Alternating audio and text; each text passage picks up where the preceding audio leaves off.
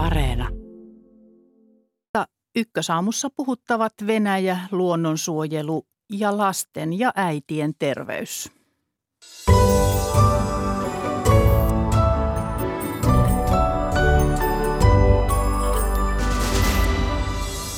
Venäjällä halutaan rauhaa. Mitä se tarkoittaa presidentti Putinin sotapolitiikalle? Moskovasta aloitamme. Hallituksessa on ilmiriita luonnonsuojelulaista. Mikä sen sytytti, onko yhteistyö pelastettavissa ja mikä on opposition rooli? Kansanedustaja Raati Koolla puoli yhdeksältä. Lihavuus ja kakkostyypin diabetes yleistyvät, kertoo laajan terveystietoseurannan perusteella tehty tutkimus, josta lähetyksen lopulla lisää. Toimittajana Maria Alakokko, tervetuloa seuraan. Venäjällä yhä useampi toivoo rauhanneuvotteluiden aloittamista. Samaan aikaan otteet toisinajattelijoita kohtaan ovat kovenemassa. Moskovassa on kirjeenvaihtajamme Heikki Heiskanen. Hyvää huomenta. Hyvää huomenta. Miten ihmisten suhtautuminen sotaan on Venäjällä muuttunut? No tässä äskettäin uutissivusto Medusa julkaisi tietoja tällaisesta Venäjän liittovaltion suojeluviraston teettämästä mielipidekyselystä, Kremlin sisäiseen käyttöön teettämästä mielipidekyselystä, jossa ilmeni, että nyt noin 55 prosenttia venäläisistä kannattaisi rauhanneuvotteluja ja sodan jatkamista enää tuollainen 25 prosenttia – ja tämä on merkittävä muutos edelliseen kyselyyn, jossa, jossa rauhan, rauhanneuvotteluja kannatti vain 32 prosenttia ja 57 prosenttia ilmaisi tukeaan sodan tai erikoisoperaation, niin kuin täällä sanotaan, jatkamiselle. Nämä ovat aika lailla linjassa tuon riippumattoman Levada-tutkimuskeskuksen lokakuisen kyselyn kanssa, eli rauhanneuvotteluille venäläiset ilmaisevat aika laajalti tukeaan. Tietysti tässä täytyy muistaa koko ajan, että mielipidemittaukset sodan aikana ovat aina vähän kysymysmerkki, kuinka paljon niihin kannattaa luottaa ja toisaalta tavallaan jatkuvasti näissä mielipidemittauksissa venäläiset ilmaisivat tukeaan valtiojohdolle ja presidentti Putinille ja myös tälle erikoisoperaatiolle, eli, eli samaan, aikaan, samaan aikaan tavallaan toivotaan, että, toivotaan, että vallanpitäjät tekevät, tekevät ne ratkaisut, mitä, mitä sen suhteen pitää tehdä. Mikä erityisesti on johtanut kansan tyytymättömyyden vahvistumiseen? Varmastikin tätä tällaista tyytymättömyyttä ja huolestuneisuutta on kasvattanut tuo syyskuun lopulla julistettu niin sanottu osittainen liikekannallepano. Se toi tämän sodan ihan eri tavalla venäläisten iholle.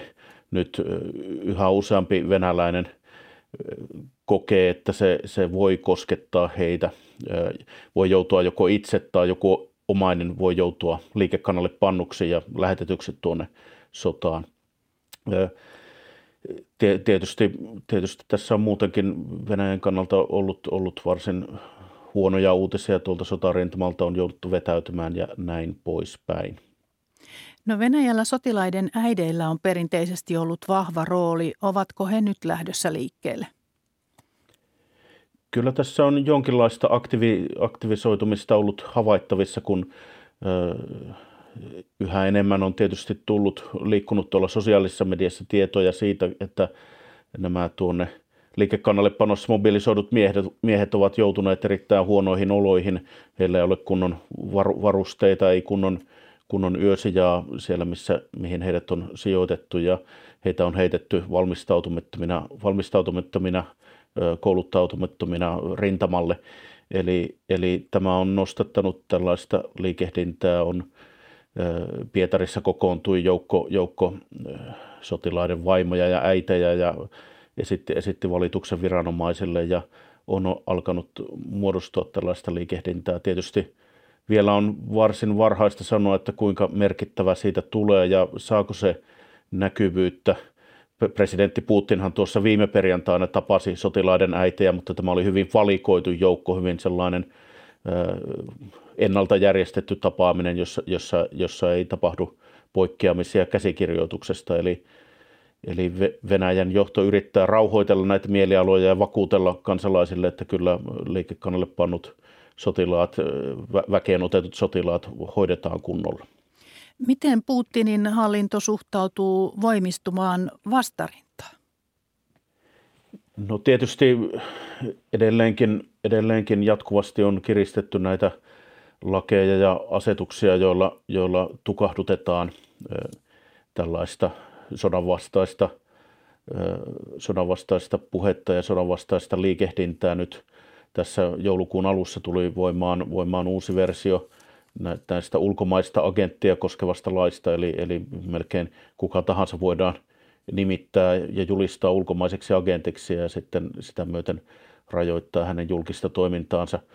Ja lisäksi turvallisuuspalvelu FSB julkaisi uuden listauksen asioista, joista ei olisi julkisuudessa hyvä lausua, eli, eli kaikenlaisia tällaisia liikekannallepanoon ja, ja Venäjän armeijan joukkoihin liittyviä asioita ei olisi hyvä, hyvä pohtia julkisesti.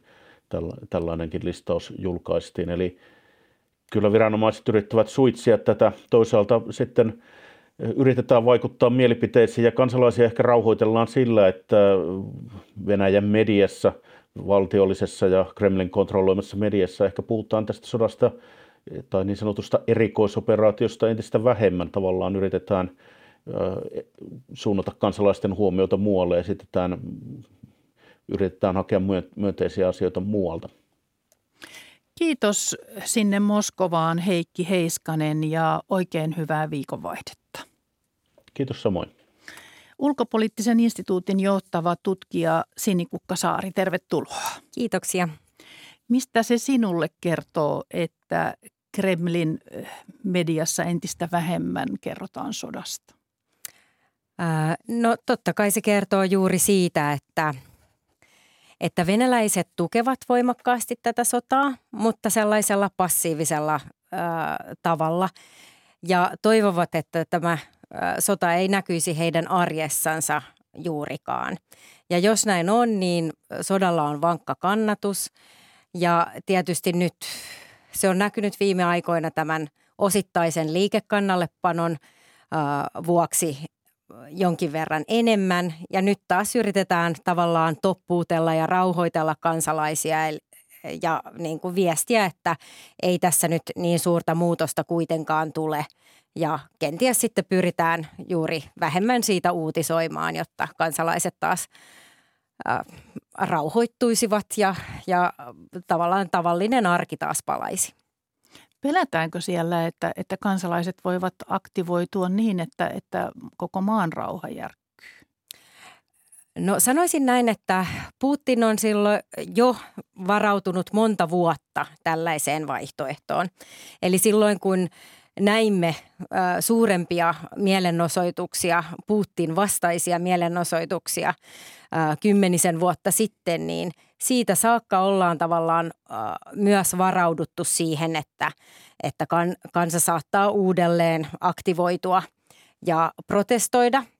Ja on muutettu lainsäädäntöä, on laitettu resursseja tavallaan tähän kontrollikoneiston ylläpitämiseen ja perustettu kansalliskaartia ja niin edelleen. Eli kyllä tällainen niin kuin varautuminen on ollut jo, jo meneillään hyvin paljon pidemmä, pidempään kuin vastaikään. Ja kyllä kaikki viestii siitä, että Putin nimenomaan seuraa hyvin tarka, tarkasti sitä, että millä tavalla kansalaisten mielipide on kehittymässä ja pyrkii sitten reagoimaan siihen ennen kuin näemme protesteja. Ja toistaiseksi näyttää, että strategia on toiminut varsin hyvin.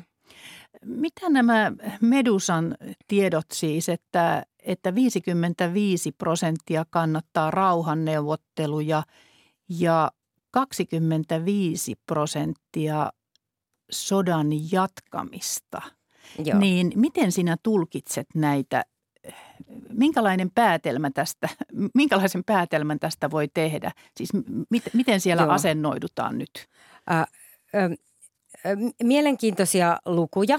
Äh, itse olen nähnyt osittain samanlaisia lukuja, mitä Levada on jo, jo marraskuun alussa julkaissut. Ja silloin todettiin, että 57 prosenttia kannatti rauhanneuvotteluiden aloittamista. Ja, ja, ja silloin kuitenkin sanottiin, että että 36 prosenttia olisi kannattanut vihollisten jatkamisia. Eli näyttäisi, että nämä uudet luvut, mitkä Medusa ö, ilmoitti, niin näyttäisi, että, että ainoastaan siis on hieman pienentynyt tämä – tämä vihollisuuksien jatkamista kannattava osuus.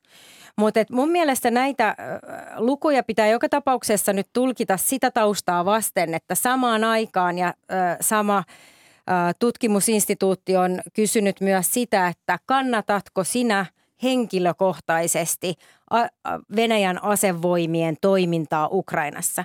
Ja tähän kysymykseen jatkuvasti vastataan – hyvin samalla tavalla.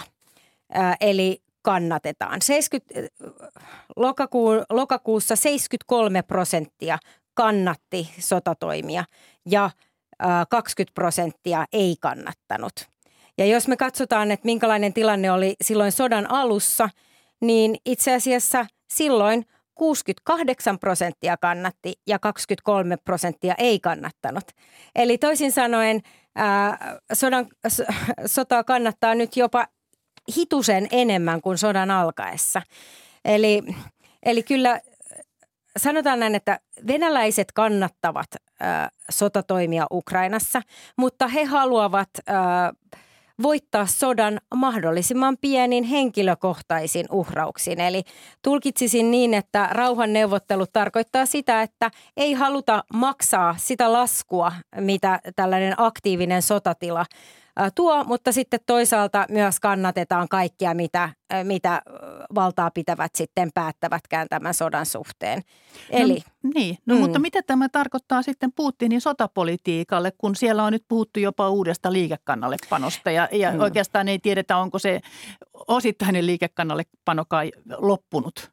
Kyllä. No kyllä se tarkoittaa sitä, että Putinhan tavallaan hyvin pitkään epäröi lähteä tähän osittaiseen liikekannallepanoon ja silloin kun se julistettiin, niin silloinkin hän kovasti alleviivasi, kuinka niin kuin rajoitettu toimenpide tämä on ja kuinka tämä ei nyt välttämättä sitten niin laaja ole. ja siinä mielessä hän on tulkinnut oikein kansalaisten tuntoja, eli, e, eli sota kannatetaan niin kauan kuin se ei näy arjessa ja mikäli se alkaa näkemään enemmän arjessa, niin, niin kenties sitten ää, mielipide alkaa pikkuhiljaa muuttua. Ja jos Putin onkin väärin arvioinut esimerkiksi ukrainalaisten mielipideilmaston tai kansalaisten yhtenäisyyden, niin hän on mitä ilmeisemmin kuitenkin aika hyvin tulkinnut tätä Venäjän kansan tuntoja ja tietää, että hän, hän kykenee äh, sotimaan ilman, että, että sitä äh, lähtökohtaisesti niin kuin su, su, suuri osa venäläisistä vastustaa. Valitettavasti näin ja tietysti sekin vaikuttaa, että, että monet ovat jo lähteneet maasta niin, että ne, jotka ehkä sitten enemmän vastusti, niin ovat, ovat sitten poistuneet. Eli siis käytännössä niin Putin voi voittaa venäläisten mielestä tämän sodan ja tavoitella niitä Ukrainan alueita, kunhan siis venäläiset eivät siitä itse henkilökohtaisesti kärsi. Kyllä se näiden mielipidemittausten ö, perusteella ainakin näyttää juuri tältä. Eli me usein niin kuin projisoidaan meidän omia toiveita ö, ja tulkitaan näitä mielipidemittauksia ikään kuin parhain päin ja nähdään siellä tällaista muutos, muutosta ja muutosvoimaa ja muutoshaluja, mutta todellisuudessa en, en näe tällaista näistä, näistä ihan puhtaasti näistä tilastoista. No sieltä rintamalta on tullut tietoja tosiaan kurjista oloista, niin kuin tuossa Heikinkin eh, raportissa oli varustepulasta ja, ja jopa siitä viime aikoina, että venäläiset ampuisivat omia perääntyviä sotilaitaan. Kuinka hyvin venäläiset tietävät sodan todellisuudesta ja, ja, ja minkälaista kauhua tämä herättää kansan keskuudessa? Ää, kyllä venäläiset tietävät, että Ukrainassa soditaan ja tietävät myös näitä uh, hurjia väärinkäytöksiä ja uh, kauheuksia, totta kai. Mutta että se tietysti tulkitaan eri kehyksestä ja ajatellaan, että, että, että pitää vastustaa uh, tätä ukrainalaista natsihallintoa ja ja, mutta että Venäjällähän elää yhä edelleen ikään kuin vähän tällainen hyvä tsaarimyytti. Eli kenties ajatellaan, että nyt ö, sotajohto on heikkoa tai syyllistyy väärinkäytöksiin ja tekee virhearvioita, mutta sitten suuri johtaja Putin siellä taustalla on jollain tavalla kuitenkin yhä hyvä. Ja tässä Heikki Heiskanen kertoi juuri, että kuinka nämä sotilaiden äidit olivat menneet tapaamaan sitten Putinia, niin tässä nyt sitten toistetaan tätä tarinaa, että, että siellä sitten Putin, hyvät saari, kuunteli kansalaisten huolia ja sotilaiden äidien huolia ja todennäköisesti myös lupasi sitten korjata tilanteen ja mutta meneekö tämmöinen perille, kun se oli kuitenkin aika näytösluonteinen mm. ja sitten kun toisaalta niin kuin meilläkin on tietoja, että sotilaiden äidit ja vaimot ovat pettyneitä viranomaisten mielivaltaan ja, ja siellä niin kuin kasvaisi tällainen vastustus. Mutta että mistään en kuitenkaan ole niin kuin lukenut, että, että se pääargumentti olisi se, että sotaa käydään, vaan se pääargumentti on se, että – esimerkiksi ei ole varusteita tai ei ole lämmitystä tai näistä sotilaista ei pidetä huolta sillä tavalla kuin on luvattu tai Uh, juuri tämä niin kuin sota-asevoimien uh, suuri korruptio, niin se tietysti uh, on yleinen valituksen aihe, mutta että tämä on enemmän siitä tote- kritisoidaan sitä toteutusta eikä niinkään sitä, että sotaa käydään. Mitä venäläiset toivovat rauhanneuvotteluilta? Ja voiko esimerkiksi Kiina, jota nyt on kansainvälisesti ajateltu, että se jotenkin niin kuin hoitaisi tämän asian ja, ja saisi sen rauhan aikaan, niin mitä ajattelet, voisiko se olla tässä toimijana? No nyt on ollut ehkä yllätys, kuinka pientä roolia esimerkiksi Kiina on, on näytellyt tästä, että Kiina on kuitenkin kiistatta to, toinen näistä maailman mahtavista su, su, supervalloista ikään kuin. Ja siitä huolimatta se on niin kuin halunnut enemmän olla niin kuin ikään kuin puolueeton tai syrjässä tästä, ää, tästä sodasta ja, ja näin tietysti tukenut äh, käytännössä Venäjää. Ähm, tuleeko tähän muutosta, on vaikea sanoa, mutta totta kai varmasti Euroopassa tällaisia toiveita – elätellään, koska lännellä on hyvin vähäisiä vaikutusmahdollisuuksia Venäjän politiikkaan ja ajatellaan, että Kiinalla ehkä on enemmän sitä vipuvartta. Joten ymmärrän kyllä, että näin toivotaan, mutta merkkejä tästäkään ei vielä toistaiseksi juuri ole. Sinikukka Saari, olit tällä viikolla Kiovassa muutaman päivän ja pääsit siellä keskustelemaan paikallisten ihmisten kanssa. Miten sota näkyi ja mitä siellä ajatellaan tavallisten venäläisten suhtautumisesta sotaan? No Kiovassa myös ihmiset oli, jo, jolla voisin kuvailla, että hekin ovat sopeutuneet vallitseviin olosuhteisiin ja jatkuvista sähkökatkoksista huolimatta ja vesipulasta huolimatta, niin elämä jatkuu. Ää, ravintolat oli auki, kahvilat oli auki, jopa kukkakaupat olivat auki, että ää, paljon näki katukuvassa lapsia myös ja ilmeisesti koulut oli osittain jo avautuneet uudelleen, koska, koska sitten taas sähkökatkosten vuoksi etäopetuksessa on ollut ongelmia. Eli tällä tavalla niin kuin joustavasti sitten mukaudutaan niihin uusiin olosuhteisiin, mutta hyvin päättäväisiä ja, ja yhteen hiileen puhaltavilta kyllä ukrainalaiset vaikuttivat ja ihan pienissä arjen teoissa niin selvästi auttoivat toinen toisiaan sitten selviytymään tässä vaikeassa tilanteessa. Eli ei vastakaikua venäläisten rauhantoiveille? ei, että luottamus tietysti venäläisiin toimijana ja Putinin hallintoon on ihan äärimmäisen pientä ja ajatellaan, että, että rauhaa kyllä halutaan, mutta halutaan sellainen rauha, joka oikeasti kestää ja jota voidaan ylläpitää. Eli tällä hetkellä tällaista neuvotteluvalmiutta ei, ei Venäjällä selvästikään ole. Johtava tutkija Sinikukka Saari ulkopoliittisesta instituutista. Kiitos tästä keskustelusta ja hyvää päivän jatkoa. Kiitoksia.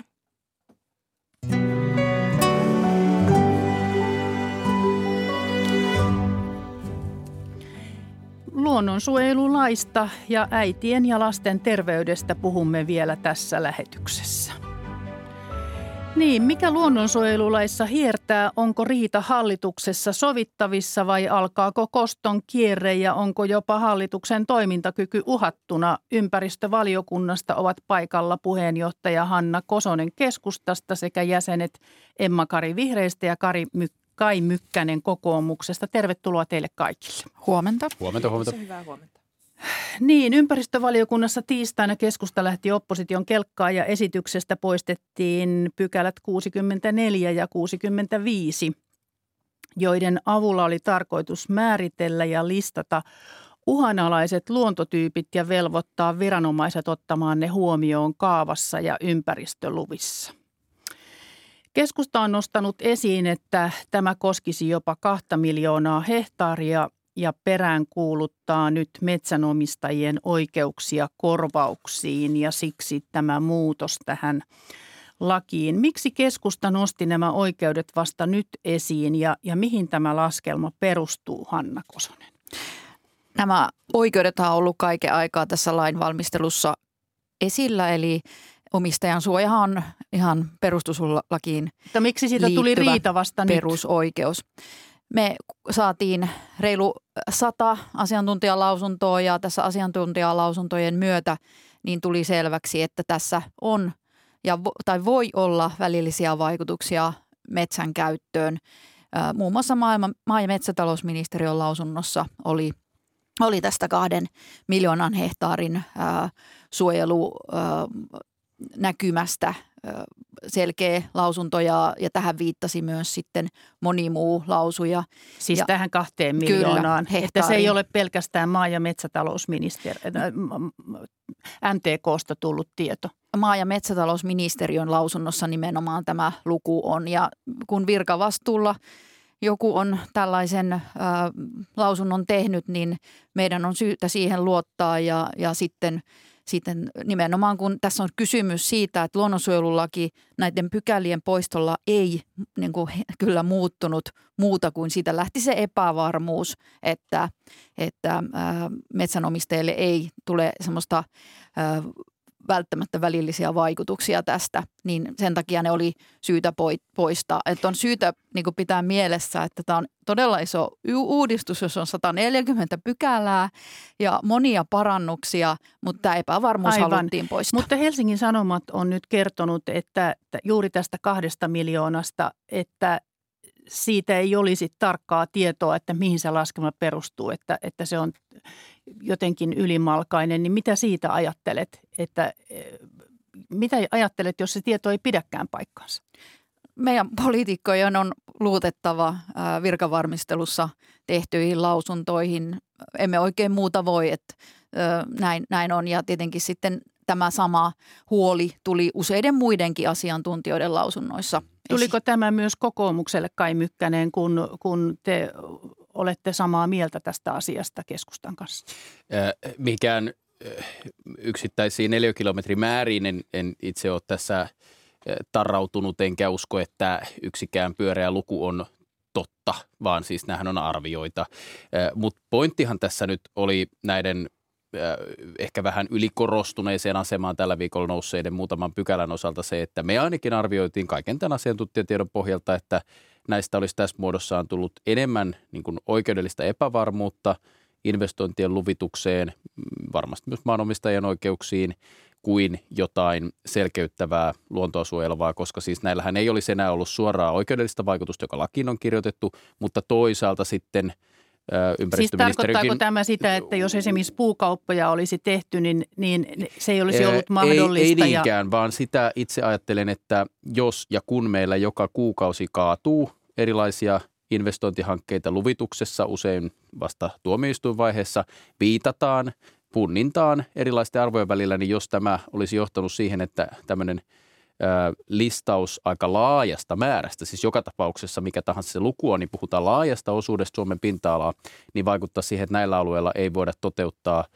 vaikkapa tuulivoimainvestointeja tai puhtaa energiainvestointeja, tai siihen tulee epävarmuus. Siis eihän tämä olisi mitään totaalikieltoa, mutta siihen tulee entistä suurempi epävarmuus. Niin minusta meillä on luvituksessa jo nyt liikaa epävarmuutta investoijille, ei liian vähän. Luonnonsuojelu pitää toteuttaa muilla keinoilla, rajauspäätöksillä, suojelualueilla – vapaaehtoisilla suojeluohjelmilla, johon mekin on esitetty enemmän rahaa. Ja tämä lakihan tuo niihin nyt parempaa kehikkoa. Ja tässä laissa tosiaan on paljon hyvää ja uudistus on tarpeellista tehdä. Näiden muutamien pykälien poisto pikemminkin selkeytti ja siitä on tullut minusta vähän nyt ylikorostunut asia ymmärrettävistäkin syistä hallitusyhteistyön prosessien takia.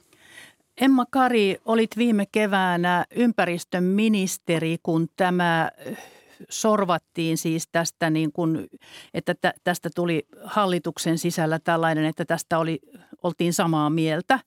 Niin, niin tuota, oliko tämä tieto silloin jo, että, että näistä oikeuksista niin, niin voisi tulla tulla tällainen kynnyskysymys.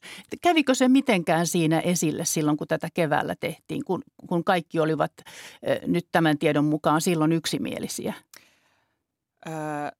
ensinnäkin täytyy sanoa, että, että totta kai tätä niin kuin esitystä muokattiin jo silloin hyvinkin paljon. Oli huolta siitä, että mitä, mitä seurauksia siitä on, jos Suomen lainsäädäntöön tuodaan, ää, tuodaan tieto siitä, että mitkä kaikki luontotyypit on uhanalaisia. Me tiedetään, että lähes puolet suomalaisista luontotyypeistä on uhanalaisia ja uhanalaisuuskehitys on, on huonompaan suuntaan, eli, eli niin kuin tarvetta sille, että jotain tehdään on. Tämä kaikki ymmärsi.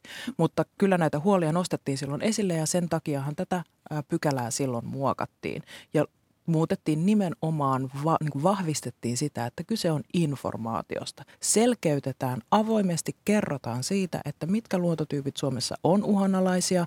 Ää, niin kuin avoimesti selkeästi tämä kerrotaan, mutta tällä ei ole mitään suoria vaikutuksia.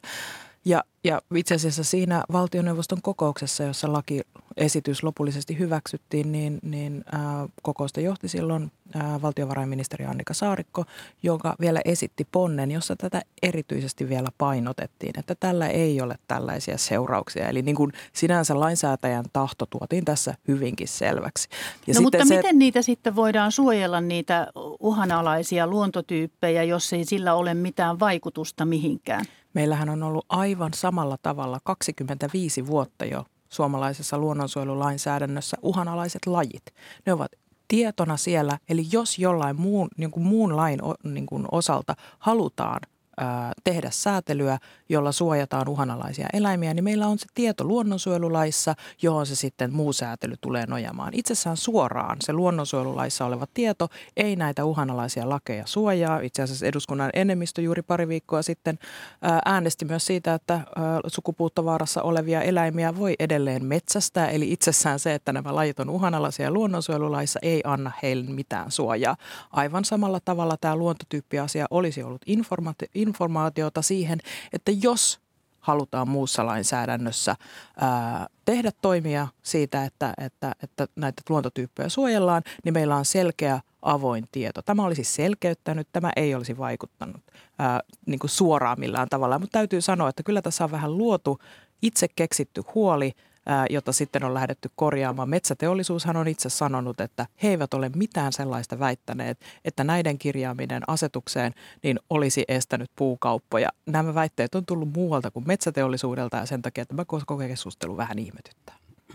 Niin, ehkä vähän puolin ja toisin äh, syntynyt ylikorostunut äh, huoli myöskin siis siitä, että nyt kun nämä pykälät poistettiin, koska kuten tässä Emma Kari totesi, niin, niin kyllä on korostettu, että ne ovat informatiivisia, mutta toisaalta ympäristöministeriökin viimeisessäkin vastineessaan valiokunnalle, niin totesi, että sillä olisi kuitenkin ohjaavaa vaikutusta ja viranomaisten tulisi ottaa huomioon aiempaa tarkemmin, jolloin edelleen palasin, mitä aluksi sanoin, että – kun on katsonut tätä lainsäädäntöä nyt tässä kohta kahdeksan vuotta kansanedustajana, niin minusta silloin, jos näyttää olevan lausunnot ristissä siitä, että onko tällä merkitystä vai eikö tällä ole merkitystä ja vähän riippuu viikosta, että kumpaa painotetaan, niin silloin yleensä luodaan niin kuin epävarmuutta sinne toimeenpanoon, tässä tapauksessa viranomaispäätöksiin, hallitustuomioistuimia. Semmoinen lainsäädäntö on niin kuin lähtökohtaisesti huonoa. Ja siksi tämä mun mielestä nyt niin kuin menee selkeämmin niin, että tässä ei tule tällaista epävarmuutta luovaa tekijää. Tässä on sen sijaan paljon hyvää ja sanoisin, että yksi semmoinen, mikä on hyvin vähän ollut keskustelussa, on, että tässä tässä luodaan nyt vapaaehtoiselle ekologiselle kompensaatiolle lainsäädäntökehikko.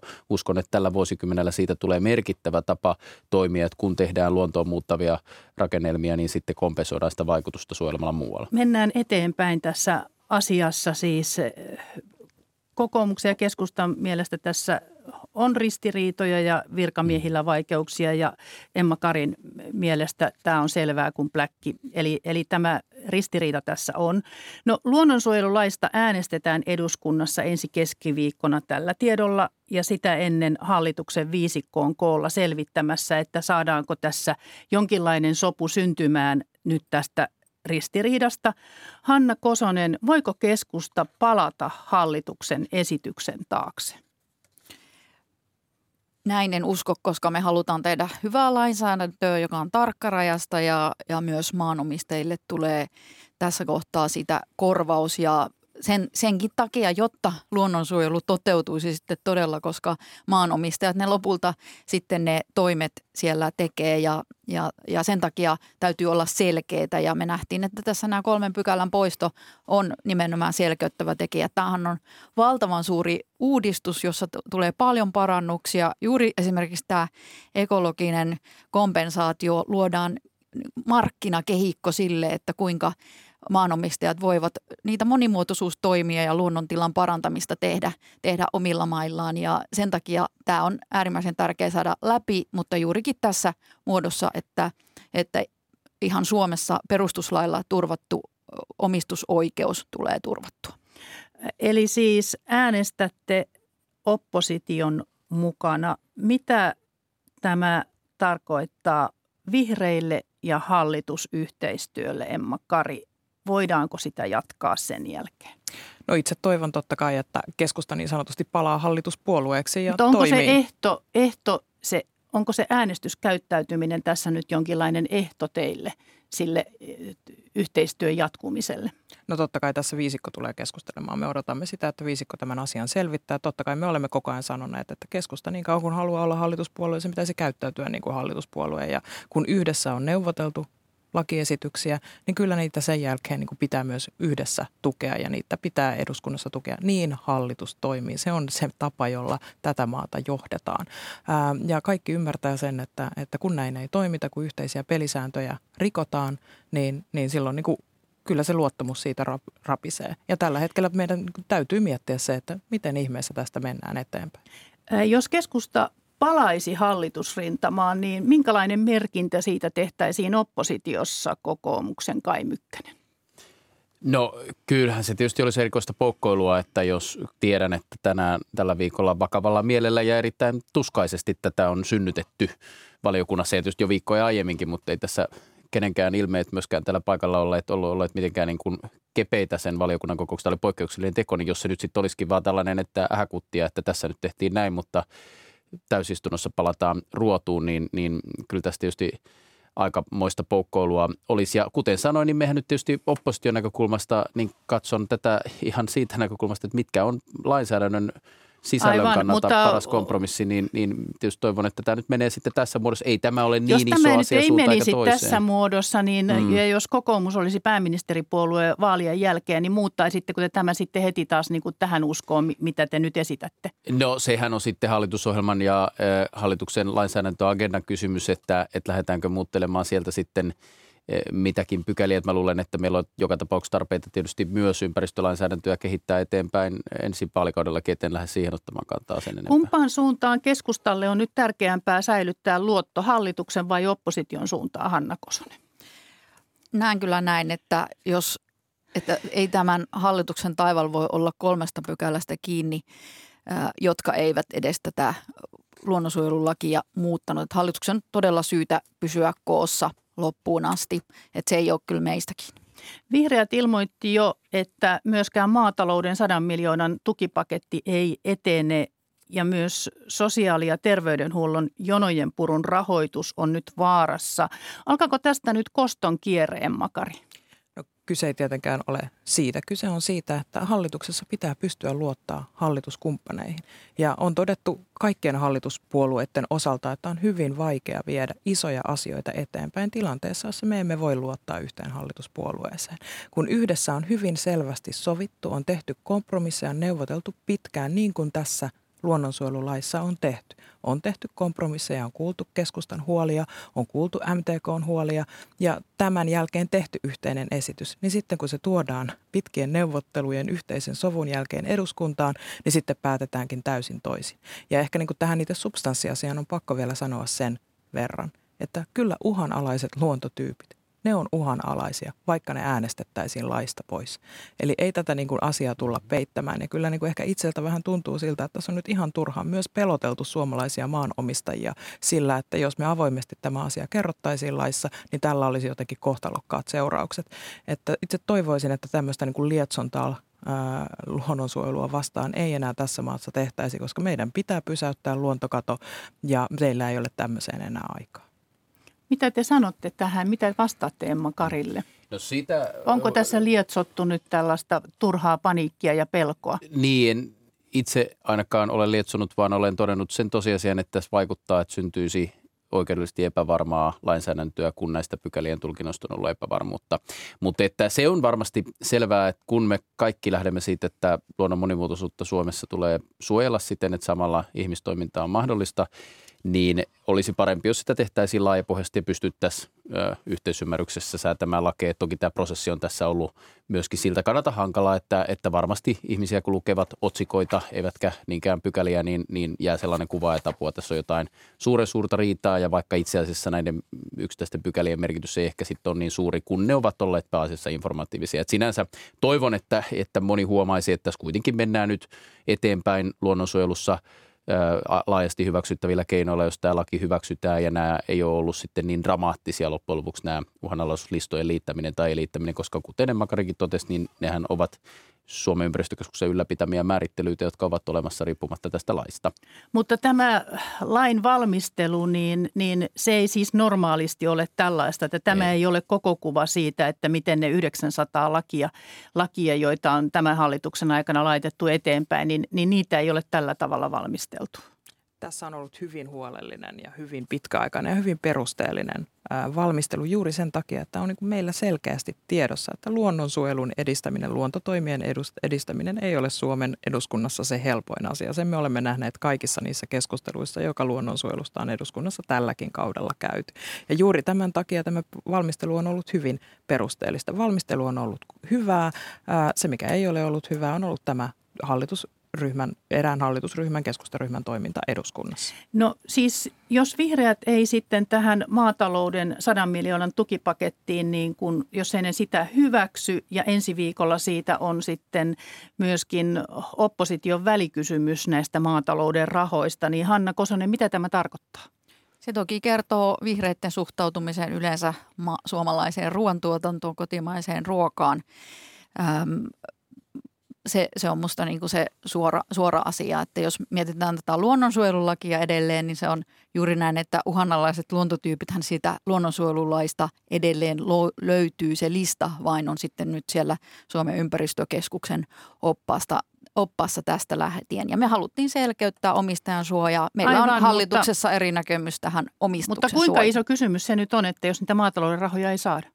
Viisikko tulee sen ensi viikolla ratkaisemaan. Ja kyllä täytyy ehkä itse sanoa, että pidän tätä hieman asiattomana, että itse pistetään hallitusluottamus romuksi ja sen jälkeen sanotaan, että kaikkien muiden asioiden pitäisi kuitenkin mennä niin kuin ennenkin. Kyllä no keskustan kun, pitää itse nyt, se luottamus nyt hakea takaisin, kysyn, jos asioita halutaan edistää. Että minkälainen ihmeiden tekijä Australiasta pitää palata viikonvaihteessa, että tämä riita saadaan selvitettyä. Mm. Mitä, mitä sanot ja kuinka tärkeää se on myös oppositiolle, että meillä on toimiva hallitus näinä no, aikoina? Jos tässä vähän sivusta, sivusta huutelee, kun en ole hallituksen pöydässä, mutta et kyllähän tässä se neuvonpito, mikä pidetään, niin se ei oikein tuo selvyyttä, jos siinä ei päädytä siihen, että joko sovitaan, että jatkossa siis hallituspuolueet sopivat, että – päätetään, että äänestetään hallituksen neuvottelemien esitysten mukaisesti ja piste. Tai sitten täytyy todeta, että meillä on toimitusministeristön tapainen tila, jossa hoidetaan vaan sitten juoksevat asiat loppuun, jätti pääministeri eron pyynnön virallisesti tai ei. Mutta nythän meillä ei ole uskottavuutta siihen, että hallitus päätöksiä pystyy tekemään. Juuri Kiitos näin. keskustelusta kansanedustajat Emma-Kari Vihreistä, Hanna Kosonen keskustasta ja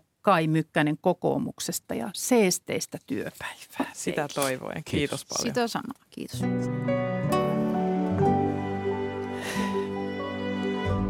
Nyt puhumme äitien ja lasten terveysmuutoksista, joita on tutkittu Pohjois-Suomessa kerätyn laajan ja pitkäaikaisen terveystietoseurannan eli kohortin pohjalta. Esimerkiksi keskivartalon lihavuuden ja kakkostyypin diabeteksen yleistymisestä on saatu uutta tietoa. Ja puhelimessa on nyt tätä tutkimusta 25 vuotta johtanut ja näihin päiviin kansanterveystieteen professorina Oulun yliopistossa toiminut Marjo-Riitta Järveliin joka jatkaa nyt uraa elämänkaaren epidemiologian professorina Lontoon Imperial Collegeissa. Hyvää huomenta Marjo-Riitta Järveliin. Hyvää huomenta kaikille. Tutkimusaineistossa on 20 000 ihmisen terveystiedot ja heidän terveyttään seurataan syntymästä kuolemaan. Minkälaisia havaintoja terveystietojen perusteella on tehty naisten keskikehon lihavuudesta? Kesikehon lihavuus on valitettavasti lisääntynyt hurjasti nyt viimeisen 20 vuoden aikana.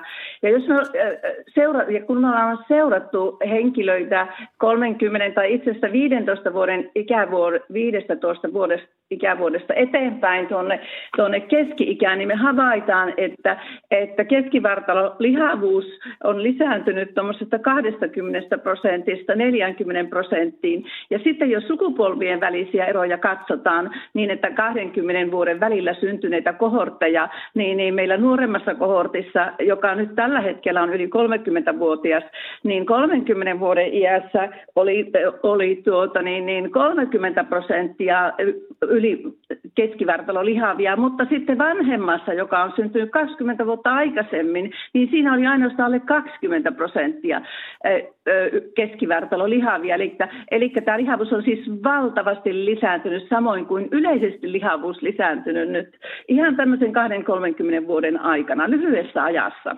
No minkälaisia vaikutuksia lihavuuden yleistymisellä on?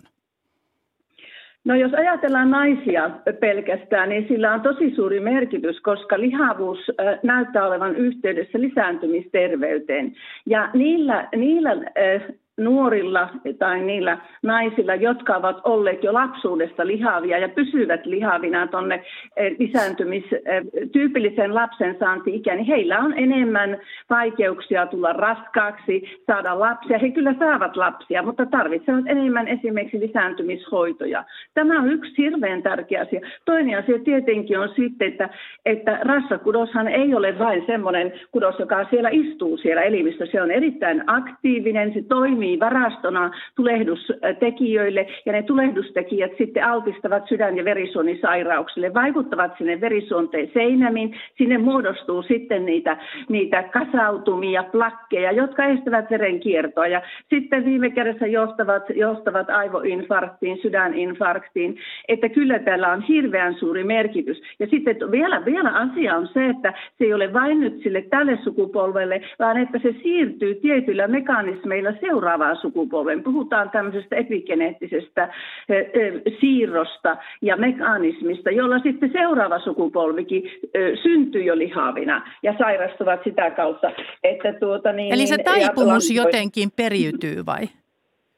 Anteeksi? Niin siis mi- miten se selittyy, että se periytyy seuraaville sukupolville?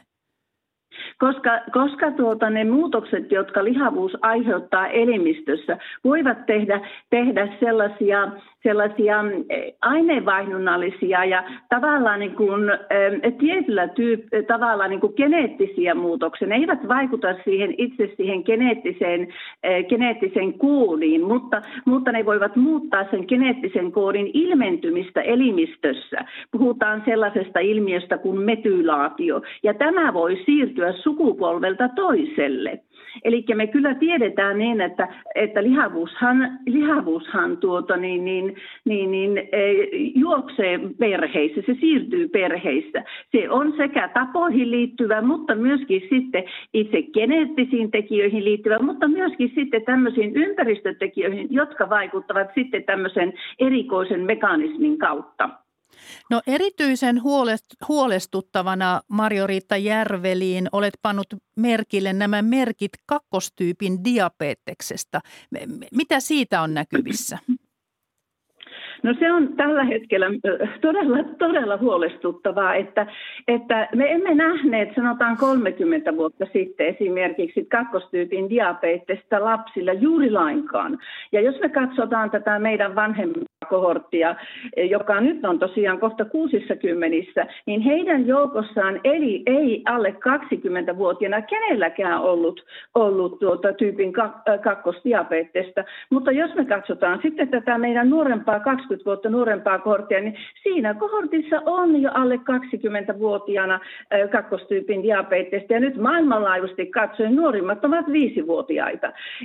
Eli tuota, niin, niin, se, tietenkin tässä on diagnostiikkakin ja se, että miten me todetaan sairauksia on yksi merkitys, mutta, mutta kyllä tässä on tapahtunut valtava muutos ja, ja puhutaan tämmöisestä eksponentiaalisesta muutoksesta ja, ja tälle täytyy tehdä jotakin. Tämä on buumi, todella vakava tilanne. No miten siis tähän pitäisi reagoida? Mitä pitäisi tehdä? No se, mitä me, me emme tee tällä hetkellä on, että me emme seuraa näitä nuoria ja lapsia riittävän varhaisesta ajasta. Että monta kertaa se seuranta alkaa vasta sitten, kun itse asiassa sairaus on syntynyt.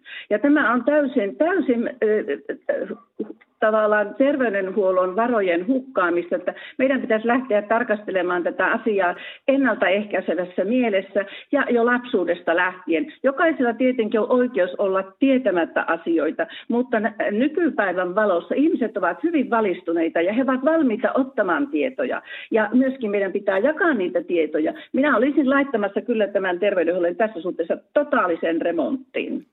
Ja mistä sinne pitäisi aloittaa? Sano joku ihan selkeä, mitä, mitä pitäisi tehdä. No se, mitä pitäisi tehdä, niin on kiinnittää huomiota lapsiin, perheisiin, raskaana oleviin naisiin, ei vain naisiin, vaan myöskin heidän, heidän, heidän puolisoihinsa. Ja se että, se, että miten tämä elämänkulku lähtee ihan sieltä varhaisesta vaiheesta. Ja mehän ollaan tehty aika lailla tutkimusta raskauden ajasta ja myöskin sitä aivan varhaista lapsuudesta, että miten me pystytään ennustamaan esimerkiksi lapsuuden lihavuutta ja miten tämä lihavuus jatkuu sitten aikuisikään ja itse asiassa on, voi sanoa, että on, on, on kourallinen hyvää tietoa, jota me voidaan käyttää. Ja me testattiin jo testattiin tätä eri maissa aineistossa, suomalaisessa aineistossa, italialaisessa aineistossa, amerikkalaisessa aineistossa. Ja tämä toimii erittäin hyvin, että tietyillä tekijöillä pystytään toimimaan ne eh, lapset syntyessä periaatteessa, jotka ovat, muodostavat 80 prosenttia lihavista murrosiässä. No olet tutkinut myös lapsuuden ympäristötekijöiden vaikutusta sairauksien syntymiseen, niin kerro lyhyesti, että minkälaiset ympäristötekijät edesauttavat sairastumista? No tuota, tietenkin siellä on hirveän paljon erilaisia tekijöitä, mutta ihan elämäntavat ja perheen elämäntavat. Voisi sanoa, että tämmöinen, jos vielä voidaan käyttää termiä sosioekonomi asema, sillä on myöskin merkitystä, minkälaista ruokaa ihmisillä on varaa ostaa. Täytyykö ostaa halvinta, jossa on kaikkein huonoin ravintoarvo, vaan pystytäänkö, pystytäänkö ostamaan parempaa ruokaa. Myöskin sitten se, että minkälaiset ne muut ne elämäntavat on, että esimerkiksi esimerkiksi äidin raskauden aikainen tupakointi, joka edelleenkin on, ei Suomessa niinkään, mutta monissa muissa maissa hirveän yleistä, niin tämä on suuri, suuri riskitekijä monille se, lapsen sairauksille, ei vain sen äidin sairauksille. Äiti sairastuu, sairastuu myöhemmin paljon herkemmin syöpään. Me ollaan sekin kyllä nähty näissä aineistoissa. Mutta myöskin lapsella on sitten riski sairastua sydänverisairauksiin ja myöskin muihin aika vakaviin, vakaviin pitkäaikaisiin sairauksiin. Että siellä on monia tekijöitä. Marjo-Riitta on... Järveli, meidän on pakko lopettaa, mutta olet tehnyt yli 30 vuotta tutkimustyötä suomalaisäitien ja lasten terveyden eteen ja, ja pit pitkää elämäntyötä vuosiauraasi Oulun yliopistossa kunnioitetaan tänään juhlaseminaarilla. Toivotan oikein hyvää juhlaseremoniaa ja, ja, ja oikein hyvää jatkoa professorina sitten vielä Britanniassa näille tutkimuksille. Kiitos oikein paljon tästä. Kiitoksia oikein paljon. Ja huomenna ykkösaamun vieraana sisäministeri Krista Mikkonen kello 10.05 alkaen ja samaan aikaan myös TV yhdessä Seija Vaaherkumpu toimittaa. Ja tätä lähetystä tekivät Seppo Kivimäki, Niilo Turunen, Veera Sinervo, tuottajana Hanna Juuti ja äänitarkkailijana Laura Koso. Joulukuun toisen päivän luukku aukeaa tänään. Mutta mitä muuta mielenkiintoista on luvassa kanavalla kuuluttaja Jalmari Laine, hyvää huomenta. Huomenta. Tuossa puhuttiin huonoista elintavoista ja voiko sanoa elintasosairauksista. No hieman harvinaisempi riski liittyy siihen, että voi päästä hengestään avaruudessa, mutta kyllä sellaisiakin ihmisiä löytyy. Eurooppalaisten astronauttien työhön ja arkeen tutustumme Tiedeykkösössä tänään 12 uutisten jälkeen. Varmaan mielenkiintoinen maailma. Kiitoksia Jalmari Laine Kiitoksia seurasta kuulijoille. Oikein mukavaa viikonvaihdetta.